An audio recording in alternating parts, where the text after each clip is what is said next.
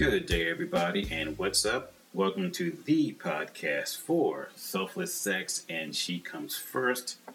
I am Dr. Nick Myers, sitting here on January 23rd in the afternoon with the football games on in the background, but that's a whole other story.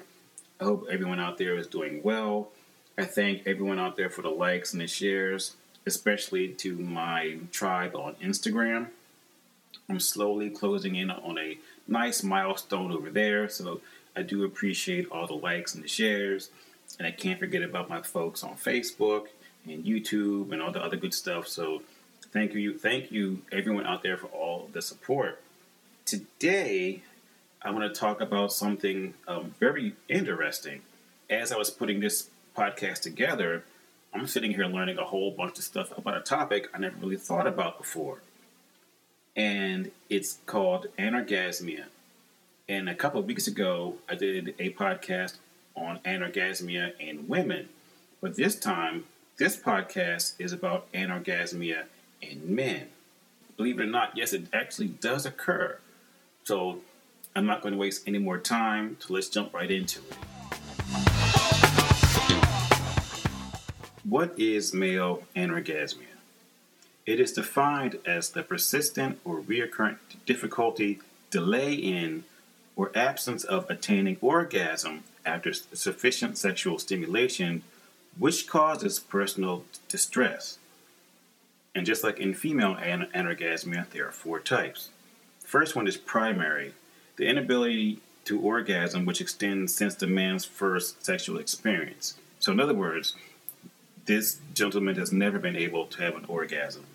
Number two, secondary, the inability to orgasm which developed at a later stage in life, meaning that previously he was able to have an orgasm and then over time, for whatever reason, he is no longer able to. Number three, generalized, the inability to reach an orgasm in all cases of sexual stimulation. And number four, situational, the inability to reach an orgasm only in certain instances, for example, only with a certain partner, or for example, only during sex but not during masturbation. And according to the NIH, the National Institutes of Health, somewhere between 8 to 14% of men are dealing with anorgasmia, and secondary anorgasmia is the most common. Before I get too far into the treatment and the causes, I have to mention one thing first, and that's the male sexual response cycle, because I have to I have to mention here orgasm and ejaculation, because people get them confused all the time, and I, I just want to get some clarification and some clarity going on here, because in the male sexual response cycle, there's typically four pieces to it I've seen five, I've seen six, okay? People just doing too much sometimes. I get it, but for the sake of argument here, let's stick with four. Number one is desire, number two is arousal, number three is orgasm and ejaculation, and number four is resolution. So I, really want to focus in on number three, orgasm and ejaculation. In the quote unquote orgasm phase, there the, there are two separate processes that that going on that typically happens. Ejaculation and orgasm. But here's the key though. A man can reach an orgasm without ejaculation or coming and a man can also ejaculate without having an orgasm. See what i'm saying? So yes they are two separate things. But for the most part, in most men, when, when things are functioning normally, they happen at the exact same time. But, but, but so yes, a man can have an orgasm without ejaculation, and he can ejaculate with having, without having an orgasm. So let's so I, I had to set that table first before I can get into some of the other pieces, especially t- talking about some of the causes. So just like I did before, when I was discussing anorgasmia in women, I want to focus in on two major causes of anorgasmia in, in men, which are psychological and physical. So, here I'm going to talk about the psychological causes first. So, number one is depression. So, of course, depression and other mood disorders are typically all, all, always, almost always tied together with sexual dysfunctions in men. Number two anxiety and performance anxiety, also known as stress. And stress and anxiety tend to go together, which can make it difficult for you to even get an erection to begin with. And, and add to that, it can also make it more difficult for you to achieve or, an orgasm. Number four, lack of sexual arousal, meaning that if you're not aroused, you're less likely to have an orgasm. And add to that, even if you're taking medication just so you can have an erection and you're aroused and you're not aroused, excuse me, you're still less likely to have an orgasm. Why? You're not turned on, period. Number five is unique masturbation habits. Now, some men out there may masturbate in a very unique way. They have their own technique. They may they may use a different type of lube or no lube at all. They could be very vigorous in their activities. They may masturbate several times a day or every hour on the hour. So you can think about it like this excessive masturbation can also reduce your arousal, which in turn can make it more difficulty or more difficult for you to end up having an orgasm. Number five is relationship issues. So let's say that you and your partner are just not vibing anymore, or you are you're just arguing all the time or more than normal. Something happened, you know, there's a, there's a lot of stress in a relationship.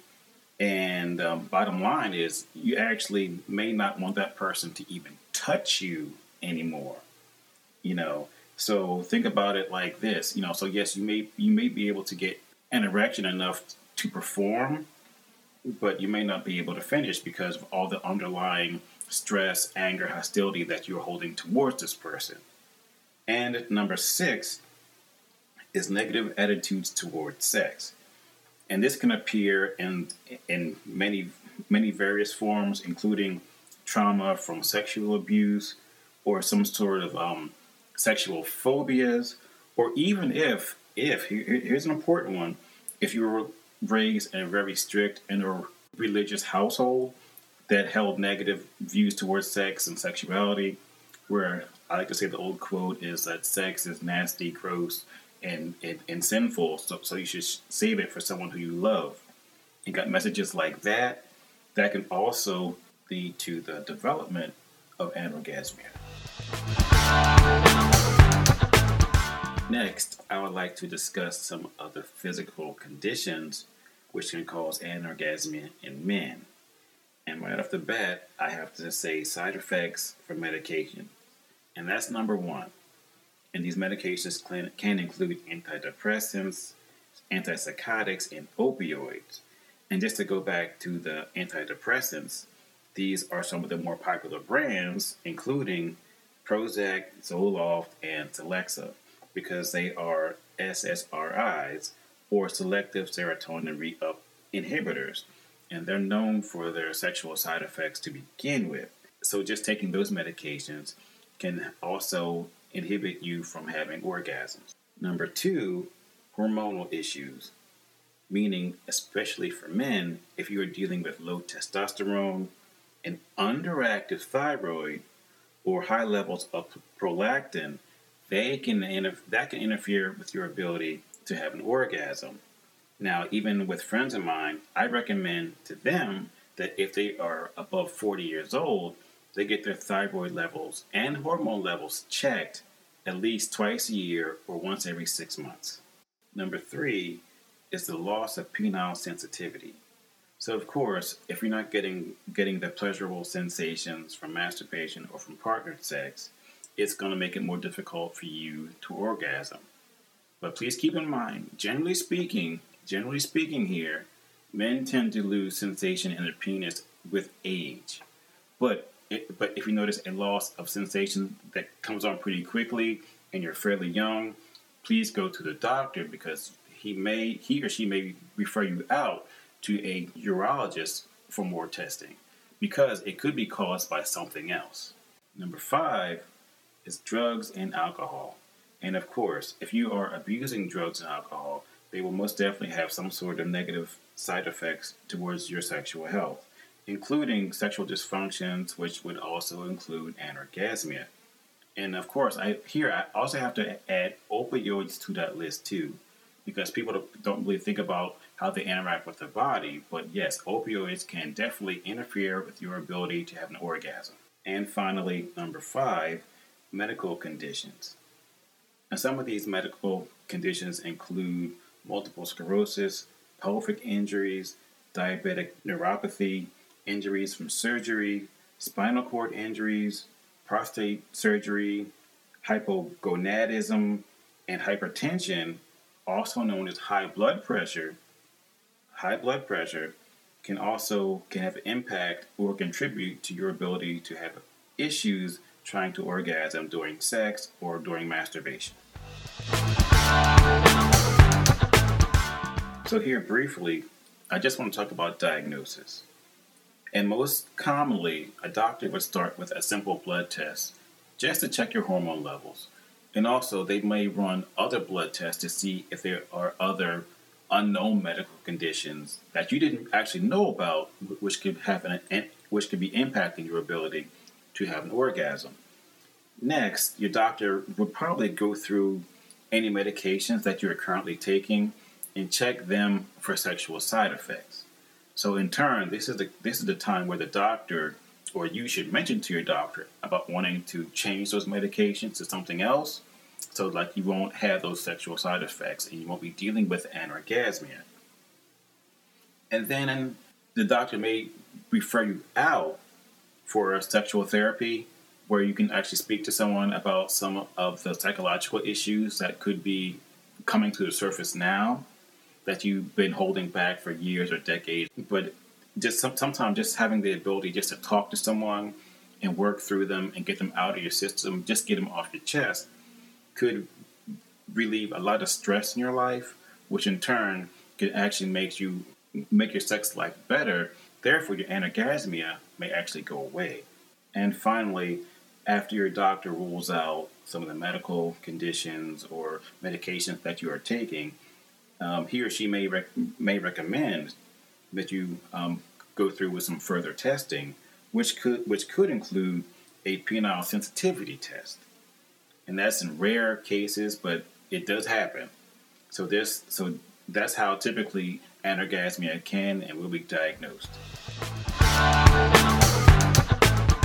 And finally, I want to talk about some of the treatment options for anorgasmia in men. And luckily, I mentioned some of these already, so this section won't take that long.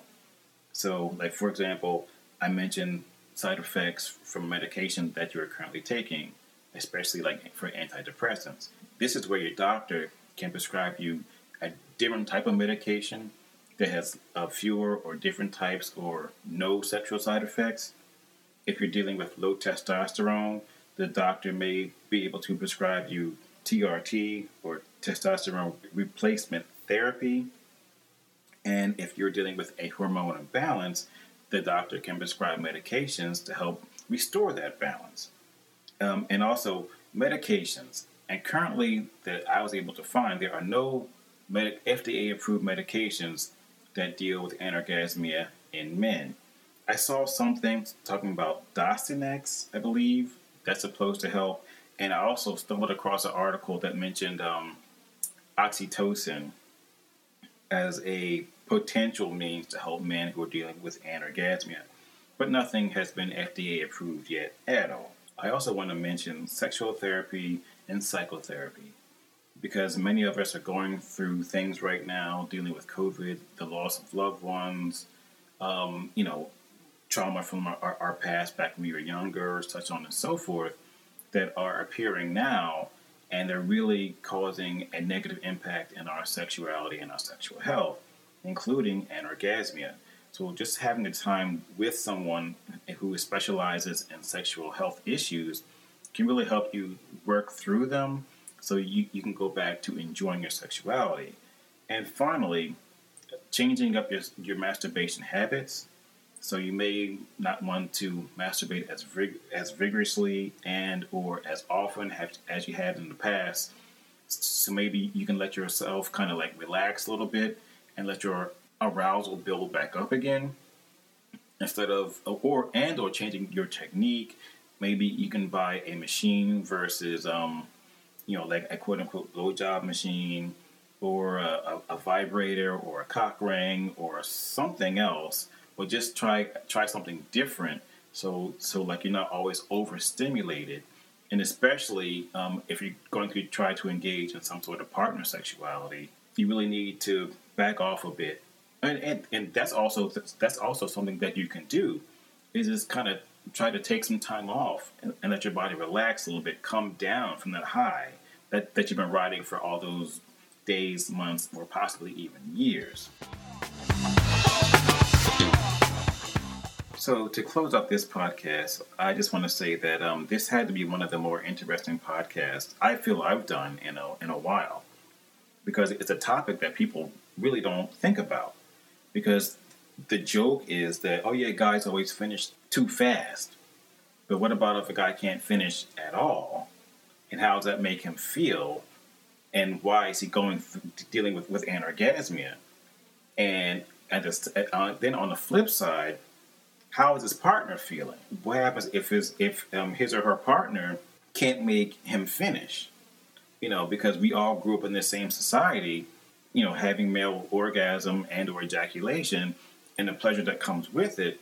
But if you're a part, but if you're this individual's partner and and he's unable to get there, quote unquote, how does that make you feel? Or how can that make you feel? You see what I'm saying? So that's why I just thought that this this topic was really interesting. I hope you enjoyed it. If you have um, questions or comments or just thoughts in general, please leave them down below. So, on that note, I am out. You guys have a great day. Stay tuned. I'll talk to you soon.